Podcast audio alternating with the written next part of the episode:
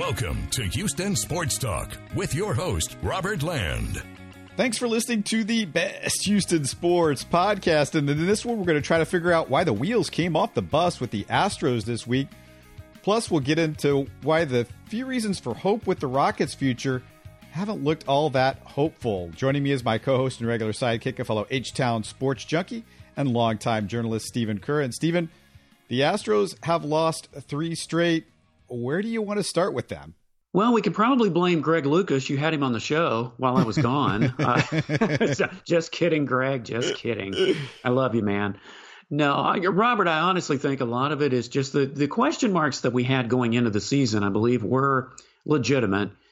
And it, look, this is a 162 game season. I think that with a three game losing streak and you're six and four isn't the time to panic. But I, I do think that, that some of the things that we were concerned about are starting to rear their ugly heads. And and honestly, when they got off to that big start, you know, there were some things that were kind of un- unexpected. I mean, you, you know, who would have thought Zack Greinke would give you more mileage in his first two starts than the other starters? I mean, we were thinking, you know, he might go five innings, maybe six, and and he has, but he was pitching great. We've just had our questions about Greinke and you know just his distance since he's been with the Astros you know, and, and then of course a lot of the stars that we were hoping would come through on the offense were coming through. Bregman's been hitting the ball better, you know, and and Kyle Tucker, Yordan Alvarez is doing his Alvarez thing, but things do have a way of leveling out.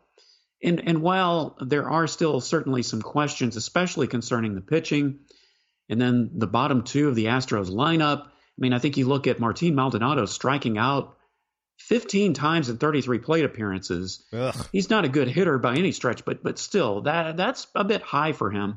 I just hope that can level out as the season goes along. It's amazing how quickly a starting pitching staff can implode. Framber gets hurt. McCullers goes back to being the pitcher who struggles to get you long outings, as we talked about with Greg. Cristian Javier, despite a good ERA, only averages 4.1 innings in his first two starts. Urquidy gets off to a bad start and I guess we'll see what Odorizzi can do in his first start. You know, Stephen, I, I want to go back to Urquidy though because I heard something really interesting from Brent Strom. He said he's been working with Urquidy not to throw strikes. I know that sounds counterintuitive, but Strom says yeah. Urquidy sometimes has difficulty ending an at bat once he gets two strikes because he doesn't know how to throw that pitch just out of the strike zone that you know somebody's going to chase. And if you remember, Keuchel was the master of that, especially in a Cy Young season. Yeah, he certainly was. And I think sometimes you, you can get into a point where you're trying too hard to, to make the target. And yeah, it does sound counterintuitive, but I think, uh, you know, pitchers, of course, are always told throw strikes, throw strikes. And yeah, it, of course, it sounds obvious, but sometimes I, I think they try too hard. It's like they try to aim at that perfect spot.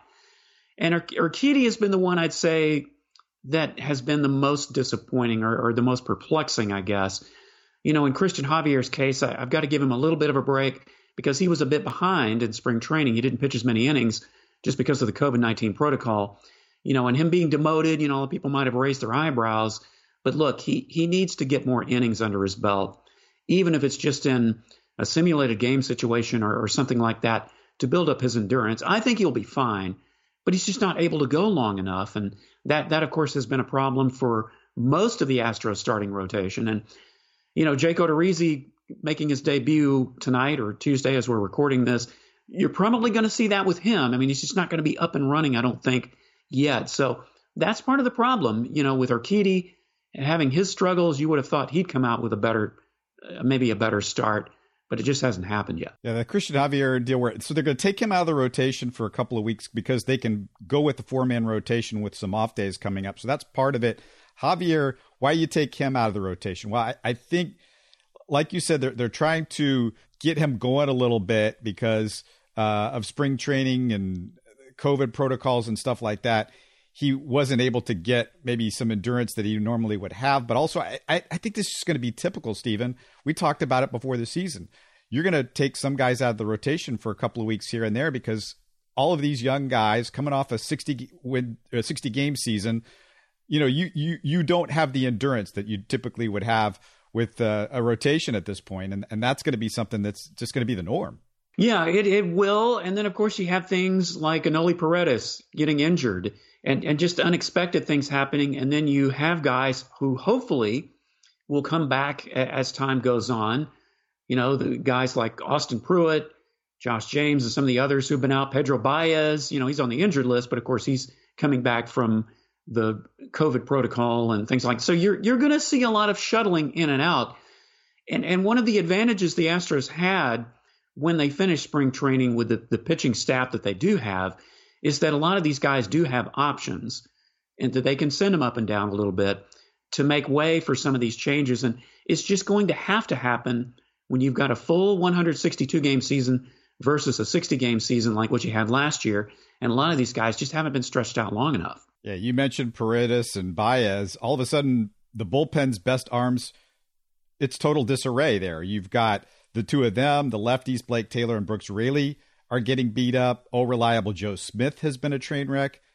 At this point, are you more concerned about the bullpen or the starters? Well, I think the bullpen, just because it has had to be used you know, more than we would like. And I, of course, I think we expected it. Again, I, I don't think it's a big surprise. But, you know, I said at the end of last season, Robert, that with some of these young guys, like a, a Blake Taylor, you know, of course, Andre Scrubb is another guy who's uh, going to be coming back from an injury, hopefully at some point during the season. But, you know, some of these guys, Blake Taylor, Brooks Raley's not a young guy. He's been around a while, but he's certainly not a, a pitcher. He's, he's played for a lot of different teams, doesn't have a great track record there's just going to be some regression to the mean with some of the guys that had such surprise seasons last year. So I don't think it's too much of a surprise. Joe Smith, I mean, I, you got to give him a little bit of a break. It's not like he's been hit really hard. I think his uh, exit velocity is something like 83.5 miles per hour. He's he's had some bad luck on a couple of different plays when he's pitched. So I'm not too worried about Joe Smith really.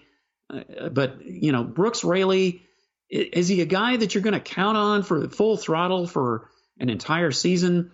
I have my doubts about that. And Blake Taylor, you know, the jury is still out on that as far as a full season. So I don't think it's too too big of a surprise that some of these guys are struggling in the early going. While all this is going on, AJ Hinch makes his return at Minute Maid Park Monday. He got a nice ovation from the fans, and that led me to think, Stephen, and I wanted to ask you this: if you were there would you have A, applauded him while you were seated, B, given him a standing ovation, C, booed him, or D, had no response when he was introduced? Uh, I would have applauded him. I mean, look, you know, AJ has acknowledged what was wrong, acknowledged that he didn't do enough. I mean, I believe him as opposed to Jeff Luhnow. Now, if you asked me the same question about Jeff Luhnow, I would have booed him.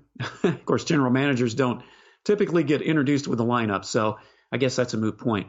But with AJ Hinch, no, I would have applauded him. I mean, look, he came in in 2015 and, and turned this team around from a complete loser to a World Series winner. You can say what you will about the trash can banging, but I just feel like, you know, it, it's not always what you do wrong as much as how you handle it and, and how you react to it. And I think AJ Hinch is contrite. I do believe him when he says he's contrite about what happened. So yeah, I, I would have applauded him. I don't know about standing ovation, but look, yeah, I think you knew the fans were probably going to give him a warm response just based on all he did for this club, you know, since 2015 when he was here. Well, I wish he could have come out on Monday night and pulled Zack Greinke early like he did in the World Series the last time he was at Minute Maid Park. yeah. How about the irony of Zack Greinke getting the ball when AJ Hinch makes his first appearance at Minute Maid Park? Then baseball, baseball is a funny game, as Joe Gar- Garagiola's the title of a book he wrote many years ago says. It is a funny game because yeah, Zack Greinke comes out on AJ Hinch's first appearance as an opposing manager and can't get through five innings and, and give up six runs. Yeah, you would want AJ to come out and and and have the early hook. You talked about the offense. It, it wasn't really a case of the offense kind of going into the toilet the last three games as you know they weren't hitting at all. It was they weren't hitting in the crucial situations like they were earlier. I guess my one thought after two weeks of watching the Astros offense is Myles Straw is exactly who I thought he was a fifth outfielder. And that's why, Stephen, I got so panicky when Dusty talked about leading him off in ball games this year. Well, I tell you what, I'm so glad that he saw the light and put Jose Altuve in there because he's certainly, I think, doing his job in the leadoff spot. But Straw, yeah, we knew what Straw is. He's not a hitter. I mean, he's he's a speedster, but you got to get on base first, and he's got to learn how to do that, not just by hitting, but getting more walks and and just getting. I mean, he's shown flashes of it when he does get on base. He can certainly get around the bases. But yeah, as you alluded to, the situational hitting in the last three games you're two for 26.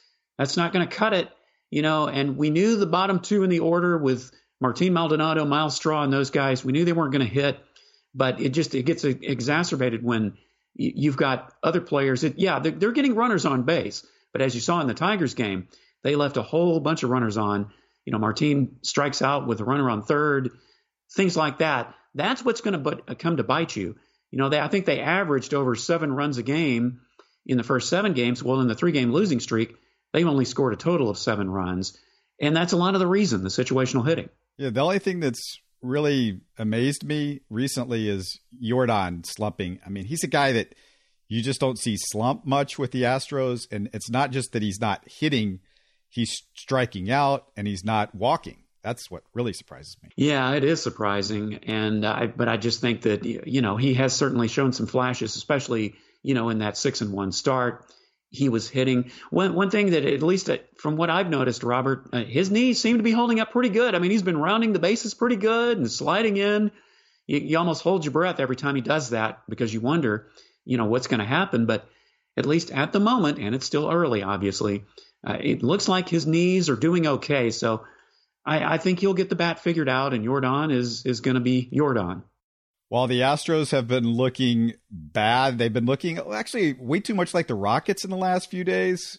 As in, the game feels like it's over two thirds of the way into it. But as ugly as the Rockets look, Stephen, this is kind of what we need from the Rockets, right? yeah, yeah. They're they're are they in? They're now in rebuild mode, but I, you know, they now officially, I think, at, at the time we're recording this, have the worst record in the NBA. Am I not mistaken in that? But yeah, the Rockets are just, I, I can't. I know, Robert, you're a basketball fan the way I'm a baseball fan. I mean, you love watching basketball. I just, I can't watch this team. It, it's very difficult to watch them. I mean, you see some signs of, you know, flashes of, you know, things like Kevin Porter Jr., you know, getting uh, some good action in the Phoenix game. Armoni Brooks, the former UH Cougar, you know, they've signed. I mean, we see things, but these guys they're they're so deep in the hole right now that you're you're aching for something good to fall back on, and that's where we are with the Rockets right now. Yeah, keep them in the bottom three. They seem to be clutch when it comes to losing in the fourth quarter, which is what they need to be as clutch in the fourth quarter. And that way, if they want to get that top four pick, which they're going to have to you know, be in the bottom three, as we said, to get right. a 52% chance, your best chance at a top four pick, and you need that top four pick or you lose the pick and, and it drops down to the Miami Heat pick. As much as we need the Rockets to be bad, you also you got to see some positive from from the kitty Rockets, I call them, like Wood, Porter, Tate, and KJ Martin. And Stephen, I, I just kind of wanted to go through some of those guys because, you know, for me, it's this is a point where it's interesting as a fan. You you have to look at well, what's the future look like, and and those guys I'm interested in. Let me let me start off with Tate because I just kind of feel he is what he is. You know, he's a rookie, uh, 25 years old now, so there's no major upside uh, with 25 year old. He's your fifth best starter on a title contender at best. You know, that's what your maybe your your high level role player, something like that off the bench, that's what you would hope for with Jae'Sean Tate. Stephen, the only thing you can really, you know, hope for as a, an improvement for him is his three point shooting improves drastically because he's not going to turn into a star. So, you know, this is kind of who he is, right? I think so. I, I mean, Jae'Sean Tate, uh, to me, is going to be the kind of player that you're seeing right now. And and you're not expecting him to be a, a three point you know, whiz where he's just going to just make shot after shot after shot. It's it's the situational ones. You you get them when you need them. You know, if he can provide that more and give you a little more scoring, I'd be fine with that. But yeah, as far as all around, Jae'Sean Tate is, is pretty much, I think, what you're going to see. I, I, I mean, I, I like his hustle. I think we talked about that at the early part of the season, how we just liked his energy. And, you know, it's hard to do that through the course of a season when you're losing as many games as the Rockets are. But I just, I like Jae'Sean Tate's all around game, but it is what it is, really. Yeah, and I think as a fan, you go, "Oh, he's a rookie," but again, he's 25. You know, he's been around. He's an old rookie. yeah, yeah, he's an old rookie. He's a veteran rookie. Uh, you got Christian Wood now. I'm trying to figure out what Christian Wood is. I thought I knew at the time of the injury earlier this season. I thought I'd figured it out. He appeared to be the second best player, maybe on a championship type team, who was a legit 2010 guy, not the guy that you want to put the ball in his hands, you know, at the end of games, but a guy that you could depend on for some big numbers on a nightly basis. His defense was trending upwards, which was the biggest question mark for a lot of people coming into this season. But since he's been back, two things bother me, Stephen. The defense and rebounding have drastically dropped off since he's come back from the injury, which may be because the ankle still isn't quite right. The second deal is his free throw shooting. When you're nearly a 37% three point shooter with a good looking stroke. You can't be 64.5% or whatever. It's in that range right now as a free throw shooter. That's about lack of focus, Stephen. Th- those are the two things defense, rebounding, and I got to see a guy that seems like he cares about his free throw shooting. Well, I think, you know, with the flurry of great action that we saw Christian Wood do early in the season, I think we, we tended to forget that there's probably a reason that he bounced around a lot. You know, the Pistons didn't really think highly of him enough to, you know, have him there long term, and he was cut from a, a team in China. I mean, there are some things about his game that do disturb you.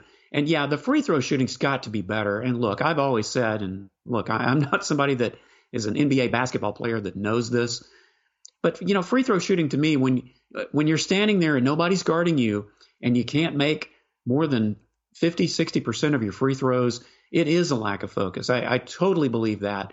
And that's something that absolutely has to get better. And certainly the rebounding needs to get better. That's a lot of what you want him in there for is to get those rebounds. And he just isn't doing it. You know, ankle injuries, I know we, we can always point and say, well, maybe he's just not quite back yet. They can be deceiving.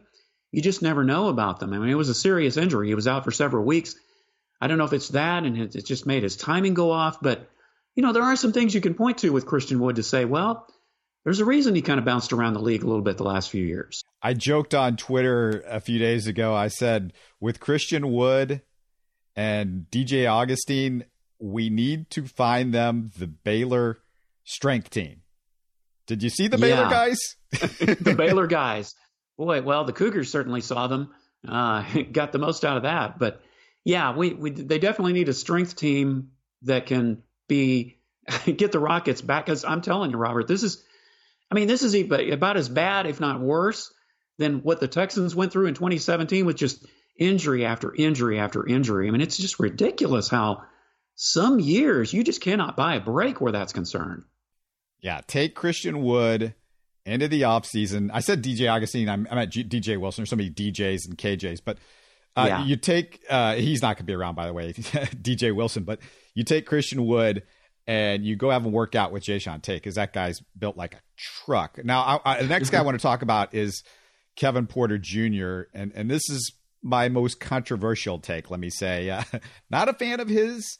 Really, I started to buy into the hype after his first couple of games as a Rocket, but I've really grown to believe maybe he's out of the NBA within a couple of years. Uh, call it a hot take if you want, but I'm uninspired by his hustle, uninspired by his defense Stephen, he'll miss a shot or commit a bad turnover, which he does a lot, and he just stands there like a statue. I've watched the NBA for 40 years, and you've been an NBA fan for a long time too. And effort is kind of like height. If you don't have it, you don't just get it one day. Yeah, I agree with you, Robert, and it's disturbing. I mean, this is what he, he had trouble in Cleveland with just, a, you know, attitude is a big part of the game. You know, we talk about baseball, and what do they say? You know, pitching is 90% mental. Well, you know, you could say that really in just about any sport, and, and basketball is no exception. I mean, if, if you don't apply yourself, I don't care how talented you are. I've always said potential, you know, the same way that you look at hype. Potential isn't any good until it's realized. And and that's the same with Kevin Porter Jr. I I keep hearing, oh, he's got such great potential and he's talented and he's this. Look, if you're on the floor and and you're not coming up with the big plays and you're not making the big shots, I don't care how much potential you have. You're not doing your team any good, and you're certainly not doing any, any good by standing around. I mean, he is still a young guy, and I think that's what we can point to, Robert. You know that maybe he'll just figure it out. I, am hoping. Can you get the, the type of coaching that will just make him understand that he's got to apply himself to this league and he's going to be out? I don't know. I don't have the answer, but that's about the only thing I can point to to say, well, you know, KPJ, maybe you know, Stephen Silas can just motivate him enough to figure it out. But that's about the only hope we have at this moment. I know everybody with the Rockets red colored glasses on sees him with this great offensive potential. You know, you hear the Harden comparisons as we mentioned on the show before, as you see on Rockets Twitter. Have you heard on you've heard that on the broadcast? But from what I've right. seen, he's not elite at blowing by his man. He's not James Harden. You know, and, and James was a better shooter, and you think, okay, if he becomes a better shooter, which that's definitely possible, and you would assume that's going to happen. He's going to get better at that. But I, I've watched a lot of NBA players over the years that couldn't make a jump shot, but still found a way to get past their guy. And the other part about it is he turns the ball over a lot, a ton. And yeah, we saw that with James Harden, but James Harden could do that on some nights and other nights. You know, he was a really great passer. He didn't turn the ball over but he was always scoring a ton. You know, James Harden was so elite at scoring. And the way he was elite at scoring wasn't just because he could get by his guy, he could draw consistent fouls, which was a criticism of Kevin Porter Jr. coming into the NBA. And it's something I, I think I even mentioned this on the podcast a few weeks ago, Stephen, that he's not really good at drawing fouls consistently. No, and I think a lot of that too, Robert, as much as we talk about effort, and the fact that he doesn't seem to have that. I think a lot of that does come with experience. I remember when Harden first came to the Rockets and just how terrible he was at ball handling.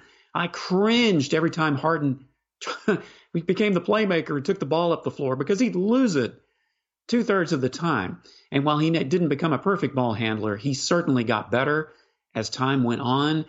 You know, you can only hope that for for KPJ. I, I certainly don't expect him to be Harden-esque in his game, you know, but any kind of improvement with him, I, I, think would be upside. If, if we're talking about upside and just experience at being able to draw fouls, you know, and, and just playing a smarter game and not turning the ball over. But again, it comes down to commitment and effort. Do you have it or not? And right now, Kevin Porter Jr. just doesn't look to me like he has it the thing that you got to think about, and people are saying, "What do you mean Kevin Porter Jr. is going to be out of the NBA? Oh, he's you know he's got all this potential. He looks like he's going to be a long, long term project. You know, he's going to be in his third year next year. Does he get to the player option in the fourth year and the fifth year? I don't think he gets to the one of the, the fifth year option, and I, I sometimes question if he's going to get to the fourth year option. And Stephen, I, I think people can't forget that you don't get all day to prove yourself, and the NBA doesn't have time for this stuff. And the Rockets have potentially, you know, if they keep their draft choices this year, they got three draft picks, draft picks in the first round. One of the, those guys could all of a sudden look really good. You would assume one of them is going to be a guard, most likely, and Porter's going to have some pressure on him at that point. Well, absolutely. And you led into what I was going to say is that I think a lot of it is going to have to do with what the makeup of the Rockets roster is going to look like next year and the year after. And if they draft wisely, you know, they can make some free agent signings. I mean, let's be honest, Robert. I, I think you would agree the Rockets roster is going to look a whole lot different next year than it does now eh, because it, it just has to. And that's what's going to play into what's going to happen with Kevin Porter Jr. I mean, if he can't make it with the Rockets, then I, I think it's going to be difficult, uh, you know, for him to continue to stay in the league. I mean, there are guys who do it. You know, you you look up and five, six, seven years later, it's like, man, that guy's still in the league. The teams keep signing him. But I, I just think a lot of it's going to have to do with what the Rockets do in the next year as far as the draft is concerned and who they sign as free agents. But yeah, he's got to get it together very soon, or else he's going to be watching a home on television more than he's going to be out on the court. Now, with KJ Martin, I'm trending just the opposite of Kevin Porter, and it has nothing to do with the Sports Center highlight rejections. They're fun to watch. I love them, but I've been through the Stromile Swift experience, so being an occasional highlight machine isn't good enough. So, unlike Porter, Stephen, he's constantly hustling. His man defense is really good. It's been impressive from a kid that's just coming in and – really no college experience either, per se. His shooting has been shockingly good. He's already up to 40% from three, Stephen. Yeah. And I, and I think, you know, you're talking about the polar opposites there. And I mean, as far as KJ Martin is concerned, I, I think we saw even at the very beginning, he's a different type of player than Kevin Porter Jr., and certainly a different type of mentality. He is a hustler. He's going to go after the loose balls, he's going to play defense. And, and those are, you know, intangibles is a lot of what makes you a good NBA player. Is he going to be a great player? Yeah, I don't know about that. No. But he no. certainly can be a good player. Yeah, I, I don't see him even as a starter. I kind of would be surprised if he got there because I don't know about the skill as an offensive weapon. He could be a good sixth man, I think. Yeah, I think he's going to be a really good guy coming off the bench as one of the bigs. Because if you look at what he does. You know, he he doesn't have anything offensively except that good three point jump shot and and his leaping ability around the basket. So that's where I think he's going to really excel. I've got I've got one more Kitty Rocket worth mentioning before I get to him though. I got to talk about Avery Bradley. I don't want to talk about Avery Bradley because I didn't want to see him play at all, but here we are. Thanks uh, Silas for that. He's flat yeah. out awful I'm extremely pissed, Stephen, about watching him play and having to watch it. But then I get a message in my LinkedIn inbox from what says Avery Bradley. It sounds impossible, but this profile looks to be him, Stephen. I have a hard time believing somebody has done this good a job creating an Avery Bradley profile just to message me and say, quote, I'm reading everything you put out all bad energy and negative energy and stuff you say about me will come right back at you. Exclamation, exclamation, exclamation, unquote. Mm, Robert, you better look over your shoulder when you leave your uh, leave your house every day, and uh, yeah, you might want to watch your p's and q's. He may be coming after you. That's uh, that's intriguing. I haven't I haven't read his profile on LinkedIn, but maybe I should check it out just to see what this guy's about. But yeah, you've made no bones about the fact. And and look, I think when when we got him and Kelly Olynyk in the trade, you know, he was certainly the one player that we kept pointing to and saying, this is what we've ended up from trading Victor Oladipo and what, you know, what we ultimately get for James Harden. I mean, I think he's another guy that he's not going to be with the Rockets when the season's over, though. Yeah, I think some people might, I don't know, players get the idea that this is more personal about them, that they, you know, they think they're awful as human beings or something you know, I guess he was upset because I tweeted if Avery Bradley is a Rockets is in a Rockets uniform next year, I should say, everybody in the front office of the Rockets should be fired. That's you know, Stephen, that's why it's not personal with me. It was this was about the front office playing him and bringing him in. You know, I I went on to say in the tweet, there's nothing more pathetic than watching a terrible team play an awful vet on his way out of the league. And if you're Avery Bradley, you see you know, an awful vet. And but this is more about the future of the Rockets. It's not a personal thing with Avery Bradley. And I just don't see the purpose of it. And this all kind of leads me back to my final kitty rocket that I want to talk about because, as you mentioned, sharpshooting Houston Cougar uh, Armoni Brooks looked pretty good on Monday night. If anybody missed it, four for five from three, 14 points in 14 minutes. I've been seething the last couple of games watching Bradley be awful while the Rockets desperately could use a dead eye from three. And Stephen, that's what Armoni Brooks can bring this team.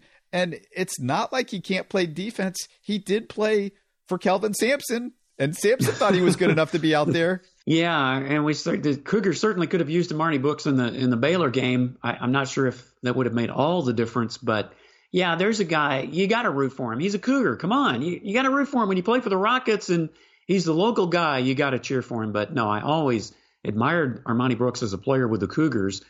Totally different game in the NBA, but he's certainly gotten off to a great start. And it's a guy that, you know, you could keep an eye on him.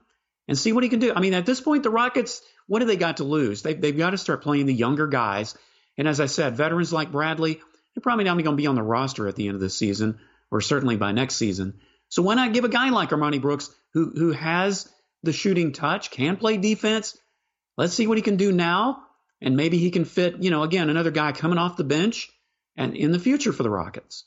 Right, and maybe we're going to have to see more of him because DJ Augustin badly sprained his left ankle. I don't imagine he's going to be playing for a while. Augustin goes out of the game, so the Rockets have yet another injury from one of their rotation guys.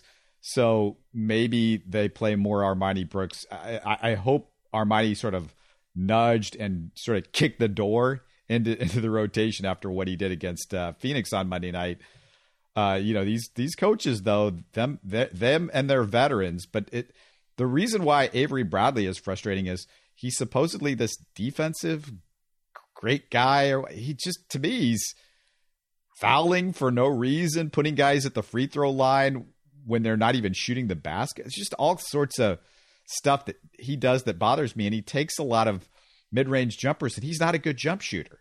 And if you're going to take jump shots and you're not a good jump shooter, at least shoot from three where you can get three points if not, don't shoot the ball. But I don't want you shooting mid range when you're not exactly Chris Paul. Yeah, Chris Paul. There you go. There's a good comparison right there. Now, I am curious about something, Robert, uh, because you know, in a LinkedIn profile, when you send somebody a LinkedIn request, you can you can put a little note in there. You know, most people use the the standard. You know, please add me on LinkedIn. I, am curious what what did um, what did Avery Bradley say in his little note that he put in his uh, invitation to LinkedIn to you? I, I didn't see anything like that. I don't think he wants to add me, Stephen. Oh, okay. I, I, didn't think so, but I, I, just was curious. You know, did he send you a, a, a nasty, you know, response? That's, that's what I was wondering. yeah, no, that I mean that's what he sent. What, what I said he sent me is what it what it was. You know, he, he was worried about my negative energy that I was bringing. People could blame you then if he continues to play poorly. They could always say, "Well, it's Robert's fault because he's he's jinxing Avery Bradley. He's he's being hard on him." Uh, I I think he's jinxing himself by the fact that he's just not a, a, very good basketball player. And you know, at this point, if you're 30 years old, which I think he's about 30 at this point, if you're 30 years old and you're an NBA player and you have no jump shot and you're a guard, I, I don't know what you've been doing your whole career. And and he's somebody that.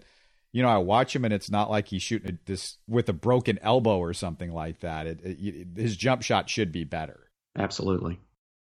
Well, the Deshaun Watson mess continues to unfold. Uh, not really much to say as it continues to unravel, except that Deshaun sponsors started quickly jumping ship last week. Maybe the biggest story from a local angle, Stephen, was what happened to the Chronicles Texans beat writer, Aaron Wilson. He made an appearance on a Boston radio station. Before I get your response on this, this this appearance was right when the women started to accuse Deshaun over three weeks ago and let's listen to what uh, Aaron Wilson said on the radio show. Yeah, it, it's a money grab, and it started off that way. And then once the lawyer put it out after they didn't want to, you know, acquiesce and pay the money demands, then he put out a call for more. And that's what he's doing by using the Instagram is he's trying to attract more cases. Basically, that's ambulance chasing. So why target Deshaun Watson, if he's impeccable, if he's perfect, if he's clean as a whistle, if you're after money, why don't you go after somebody who has a reputation? Why go after this guy? Well, that was a great point that David Cornwell made. It's easier, actually, when you go after someone with an impeccable reputation in many ways because they have the means to pay in the case like someone like Deshaun Watson.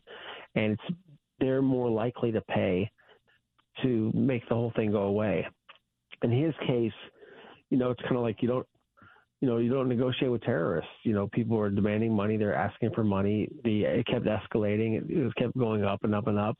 And you start talking about more and more funds. I'm not going to say how much it got to, but my understanding is that there was an admission that it was, you know, something, you know, just that it, this was just a money grab, and that's how they felt throughout that but they didn't expect, obviously, for this to get to this point.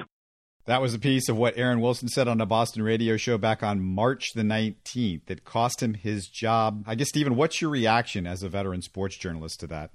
Well, I have to admit, Robert, I, I certainly was surprised. I mean, I heard, heard the interview, you know, not long after I, uh, it just, you know, as a member of the media, you always straddle that line of, you know, what can you say and what can't you say when you're a beat writer. You know, there's, when you're a columnist, let's say you're, if, if a John McClain had said that, for instance, you know, John McClain is paid to give opinions, but even that, you know, saying that it's a money grab without, you know, I, I don't expect him to name his sources, but it's just like he, he just came out and said it, you know, w- without doing any kind of, you know, I, I can't reveal who I've talked to, but some people close to the situation are saying, you know, that's what he does. That's what Aaron Wilson does in a lot of his stories. So the fact that he just, you know, made quite a, a direct hit, basically, he didn't quite say, you know, well, these women are lying, but at the same time, that's kind of what he is saying. so yeah, it did catch me by surprise. And it's just, it, it's always a thin line when you're a beat writer and you're covering a team and you don't write that in, you know, the Houston Chronicle, but you come on a podcast on, on a station that's not even a local station, it's somewhere else. That's what created the firestorm, I think, as much as what he said. He used some awkward language. I mean, we can get into that. He said negotiating with terrorists, ambulance yeah. chasing, etc. He was kind of setting up this scenario of why it could happen this way. And what you didn't hear from Aaron defending Deshaun, um, or what you didn't hear, I should say, was Aaron defending Deshaun because, as he said, I know Deshaun. And honestly, that might have been his most egregious mistake as I was listening back to this. I didn't play that part, but not just giving it this one sided argument as to what's going on, but proclaiming he knew Deshaun when he obviously didn't learn anything, I guess, from the Me Too movement that nobody knows anybody. And and Stephen, I didn't like the angle either of Aaron's coverage because this is one of those situations where this isn't like, well, is this guy bad or good as a player? This is such a deeper thing with the whole and, and as you said, you said it perfectly. I guess everybody in the media thinks that they have to give a take.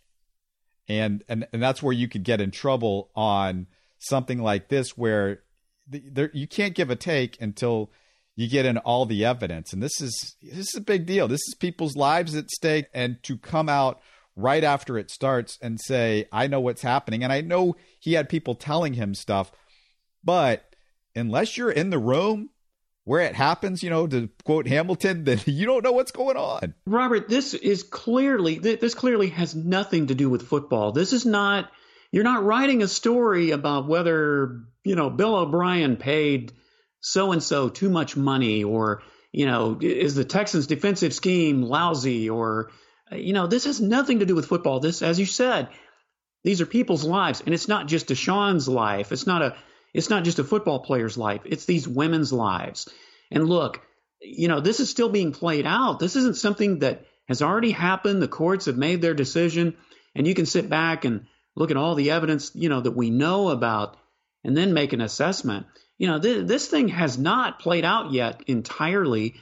And to come out and make some of the comments he did, you know, and, and Robert, I listened to the interview, not just, you know, listening to what he said, but how he said it. And I could not help but notice, you know, first of all, and, and look, I'm not trying to take a pot shot at Aaron. I don't know the guy personally. You know, like you, never meeting Avery Bradley. I've never met Aaron Wilson. Uh, you probably know him more than I do, Robert. Aaron is he's not going to be accused of being a peppy personality type, you know, when you hear him talk on podcasts and and things like that. But when I when I heard him respond to the the two questions that you played on the clip and and really the whole interview, it almost seemed as if he, he kept you, kept hearing, well, not sure I really should say this, but well, I've already got myself into it, so I might as well just go ahead and say it. it it's almost like he was trying to straddle that line of should I say it, should I not? And he, I, I guess it was a morning show, was it, that he was interviewed on? They're they're on Eastern time. It, it sounded like he woke up a little bit too early. I didn't. It sounded like he was uh, still half asleep. But anyway, I, I, I digress. I just felt like the way he said it was was almost as damnable as as what he said. Yeah, no, he definitely sounded tired. and I believe this was a morning show. And if we're talking an hour ahead, that's Boston time. So I don't know when he had to get up for this, but I, I know Aaron because I co-hosted a podcast with him, Locked On Texas, for a few weeks, and you right. know th- this is somebody that is a really good journalist that made I thought an egregious error, some big mistakes here. I also want to fault the Chronicle a little bit on what happened here because you know, it didn't look great. The the whole look for them did not look great because like I said, this happened March the 19th. This is right at the beginning of when everything was going on. This is over 3 weeks ago and they waited until this whole thing unraveled on Deshaun and just a couple of days after advertisers pull out, like I said, the advertisers just pulled out on Deshaun and right then they decide, okay, now we're going to get rid of Aaron. So from that perspective, I thought it looked a little bit poor by the Houston Chronicle. And, you know, sometimes this stuff might take a few days, but, you know, it's really, really questionable when it takes three and a half weeks and you wait till Aaron looks the as bad as he can possibly look. And that's right now. Well, I don't know. I mean, what what did he say over the three weeks period? I mean, I, you you alluded to just the way he was defending Deshaun, I guess, in, in some of his stories, but I mean, is that kind of what you're pointing to? I'm not sure. What what could they have done? How, how could they have fired him three weeks ago as opposed to right after something this egregious? No, this happened three weeks ago. This happened three and a half yeah, weeks the, ago. The, the interview did. That's right. That's right. It did. Yeah, that's what I'm saying. And so if you're Aaron Wilson, should it have taken that long for them to go over it, or were they were just waiting to see that oh Aaron Wilson was totally I, I, maybe this all of a sudden started to come up like the interview like oh did you hear what he said and people started listening back to it and it's like this is sort of 2020 hindsight history and like I said I, you know I, I'm not taking Aaron off the hook because you know to me the biggest thing wasn't the language it wasn't the language at all he kind of was almost giving like well how could this happen to Deshaun you know because I know Deshaun and he's a good. It, it was that I know Deshaun, he's a good guy thing that I thought as a journalist you can't do. You can't say. I mean, look, Aaron Wilson isn't hanging around Deshaun when he's having his private life. And and let me just also say,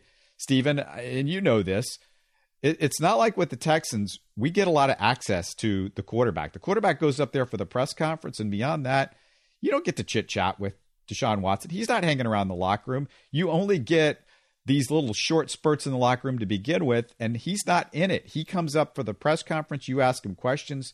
That's it. Now, maybe Aaron had some private conversations occasionally with them on the phone where he was getting information or something like that. But beyond that, he's not out there partying with Deshaun Watson. And, and that to me was the angle that I didn't get. And as a journalist, it looks bad. And he's not also a columnist. He is the Texans beat writer. So if you're the Chronicle, you look at this as he's got to go back in the locker room.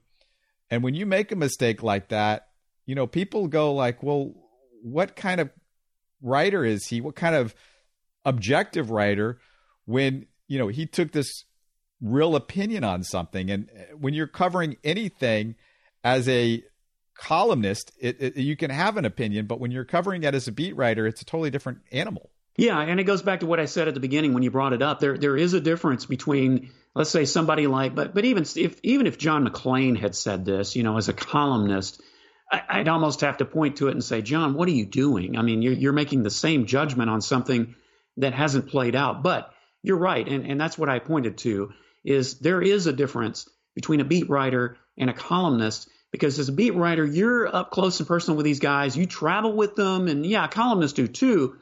But you're a reporter. You're reporting on what's going on, and yeah, you might have a little slant here and there, but you've got to stick to what you've got to stick to journalism essentially.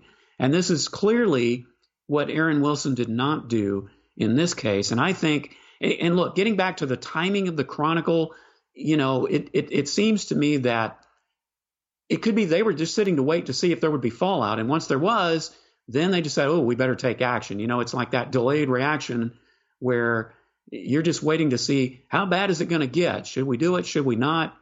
And maybe that's what happened is that they just they they waited for the fallout, and when it came, they made Aaron take the fall so that they would make themselves look better. Exactly. And I, that's what bothered me because it felt like a little bit of this cancel culture as to we're going to litigate something that happened months ago when the situation was one way looking at it at this point and then it changed directions and everybody goes well you should have known and but you didn't. You you knew what you knew about Deshaun after covering from him for all those years and you know all of the good things that he does in the community and you know th- this and that. But the thing with John McClain and look I- I'm friends with John. I like John but I don't know if I'm a big fan of that just personally as a journalist to cover the team like John does. And again, I, I like John and you know, he would might have a different argument for this, but I don't know if I'm a big fan of, you know, just going after a team the way he sometimes does. He goes after the Texans players and stuff like that, or how they're playing or the coaching or whatever. And then you know, you being the semi beat writer, which he is now, he's he's different. He's just, John is this weird animal because he's been in this for 40 years. He's got this big reputation that he's built up over the years, but he's been doing radio and giving his opinion for, you know, back to the we go back to the 80s when he was on 740 when I was growing up. Right. I I used to listen to him. Yep. And we're now in this culture where even if you're a beat writer, you got to have a take, and that that's one of the things that I thought about as I was watching this whole thing unfold is the danger of that, where you always feel like you've got to have a take and an opinion, and people are asking you, "Well, what's your opinion on stuff?" And if you're a beat writer, you can't have big opinions like that because you get in big trouble. Yeah, that is true. And of course, you know what, what John McClain does, it, it really is kind of the culture and has been for a long time with sports writers. I mean, there are many sports writers that kind of cross over into radio. I mean, I can point to several people in in Dallas, you know, people like Randy Galloway and uh, you know the, the, writers like that who uh, certainly are not afraid to speak their mind, not only in the newspaper, but you know, Randy Galloway had a radio show for years on WBAP and some other stations. You know, you, you can point to him and uh, Dale Hansen, who was not a writer, but he was a, a, you know TV voice in Dallas, color for the Cowboys, and even you know Dale would say some things when he was the color commentator for the Cowboys it eventually got him fired. I think it was yeah when Barry Switzer was the coach. So you know there there are guys who are going to cross over that line no matter what their position is, and then there are guys who are going to toe the line, and it's just it, it is a very and it, it's a blurry thing when you're talking about sports writing versus sports being a sports columnist and that's kind of what we have here between aaron wilson and somebody like john mcclain let me ask you this i mean in this cancel culture did you have to cancel aaron wilson did you have to fire him i mean I, I, it's one of these deals where sometimes you just go look let's suspend the guy for a month, have him put out an apology. And Aaron's already put out an apology. He has, yeah. I put it out on Twitter not long after. Yeah. So why not just suspend him for a month without pay and, and announce that as the Chronicle, like this is not acceptable and we're going to get better and Aaron's going to get better. Did we have to fire Aaron Wilson? No, I see, and this is where I have such a problem. And I, you know, I worked in radio for many years, and I can't tell you how many people I saw get fired for lesser reasons. And, and you know, you're going, well, whatever happened to the second chance thing? You know, you give some people second chances, and then others, you just usher them out the door just because they're a personality. And, you know, a lot of it, of course, has to do with advertisers pulling out, you know, revenue is what talks, Robert. And I, have been in situations, I've even been a manager where I had to get in the middle of something where, you know, somebody who was drawing number one ratings on a radio show and they did something who, that pissed off a client who, in one case, nearly pulled six figures worth of advertising unless that person was fired. So it, it is a very diff- delicate line that you walk. I don't like it. You know, I feel like, yeah, why couldn't they have just suspended him? You know, put it on his record. It, it's public knowledge, obviously but yeah, and this it, this is what we have is a cancel culture that if you're a radio host, you know, if you're working for a radio entity or a TV entity or a newspaper or you know whatever it is, and you make a statement, it reflects on that company. It's not just what you say. It's what people view, well, that must be the Chronicles position. So we got to do something about that. We got to get rid of this guy and show, no, no, no, that's not our voice. That's why you and I, who are doing a podcast, this is our own thing. We're independent. We can say whatever we want. We can get raked over the coals for it, but who's going to fire us? And and that's the difference. Unfortunately, it's not right, but that's how it is, at least in my view. Right, and I think this is why I love doing the podcast or you know with sports radio. Your opinion is what makes it interesting, and you you have an opinion, and um, I, I haven't done as much as far as being around the locker rooms uh, over the last couple of years because of a variety of things, but really it gives me a little bit more freedom to be frank with everybody and say, you know, look, this is this guy stinks and this guy's not playing that well and this coach or whatever. You know, I, you, you try to be professional about it and try to be, you know, not too harsh. And, and to me, it's as I said with going back to the whole thing with Avery Bradley, it's not usually about the players. Uh, you know, when I make strong statements about, you know, I don't like this guy or that guy, it's more a frustration with, you know, the, the general manager. Why did you bring this guy in? Or where are we going with this thing? I, I get more frustrated with the general manager, sometimes with the coach. And you'll see me go after them a little bit harder sometimes than I go after the players. I mean, James Harden, that's a whole other story because there was just some stuff about him that I didn't like, and I felt like it it, it sort of melted into his play on the floor. But I mean, you know this, Stephen. It, it, it, when you're upset, a lot of times with you know a team's makeup or how they're playing, it's more about who put them out on the floor than the guys themselves, right? Ultimately, it is. And I think, you know, as a journalist, it, it is a, it's just so hard. There, there are days that you have to kind of gauge. I, I mean, I've covered stories, you know, even at the youth sports level, much less college and professional sports, you know, where you come across something in the story. It, it may not be the focal point, but it is mentioned, you know, and you have to be very careful. You know, how do I want to word this? Because I don't want to screw this up for the person, you know, for the entity that I'm writing for. And I think it's just, yeah, when you get into criticizing players and coaches and general managers, I mean, I think that's expected. I mean, you know, because fans do it and, and you expect a columnist to do that. But it's the social issues, it's things like this, it's, it's things, you know, like the social justice thing with, you know, whether it's George Floyd or, or whomever, and, and somebody has a really strong take that's that's very controversial. You know, this is where it, it can really blur the lines and get you into trouble if you say the wrong thing. And that's kind of what happened here with the Deshaun situation and Aaron Wilson. Yeah, it feels like these situations are going to come out more and more over the years. What happened here with Deshaun, you know, this is a way that you can come after somebody if you're a woman. And I'm just saying this is in general.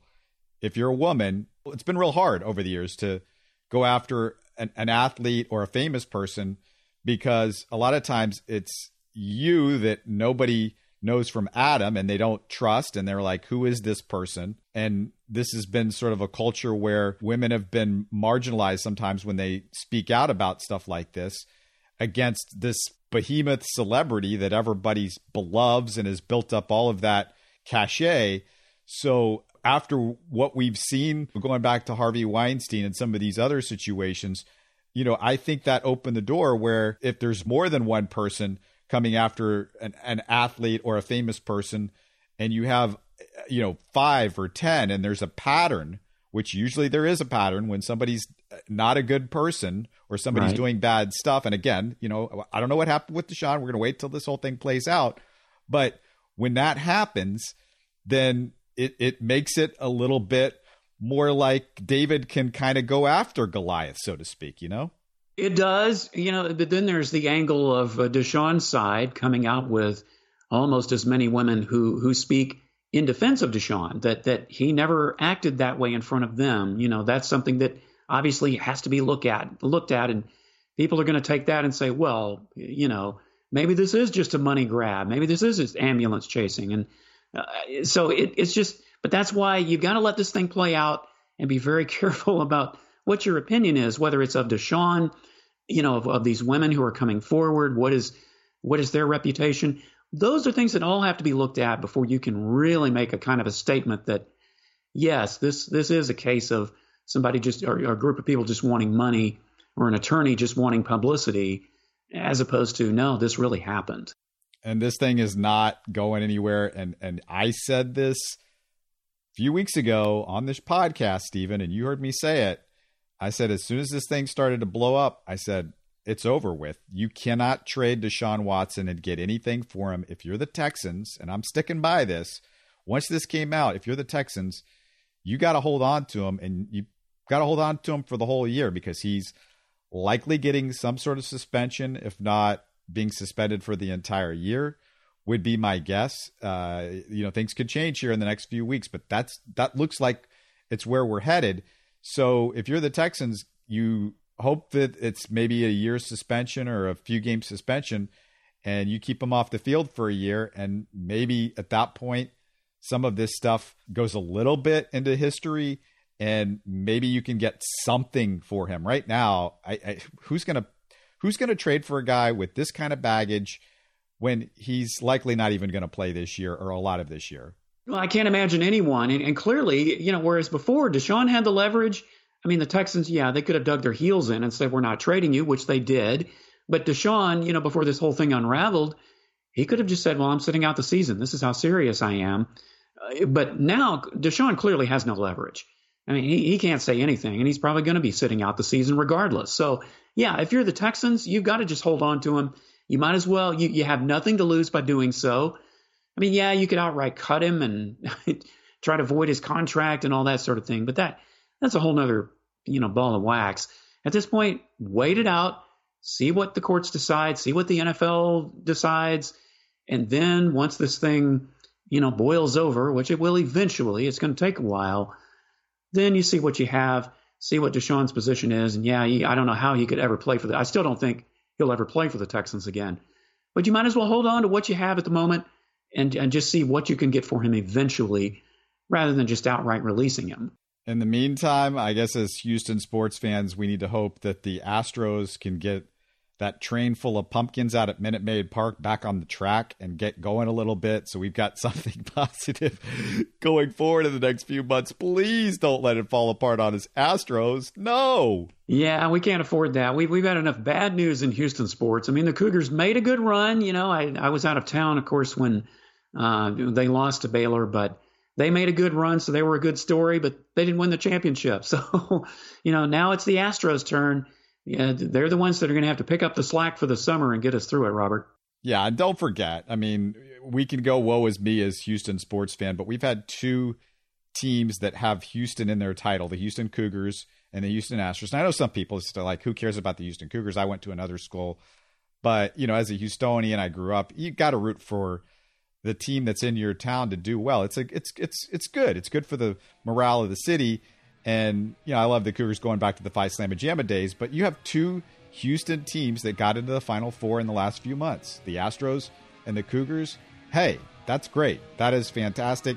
You're not going to win the championship much if you're a Houston sports fan, even less so. So it's good that both teams got to the Final Four within the last few months, despite what's going on with the Rockets and the Texans and everything. But uh, just a reminder that you can reach us on Twitter, Facebook, or email info at houstonsportstalk. You guys know all that. Info at houstonsportstalk.net. It's in the it's in the show description every week.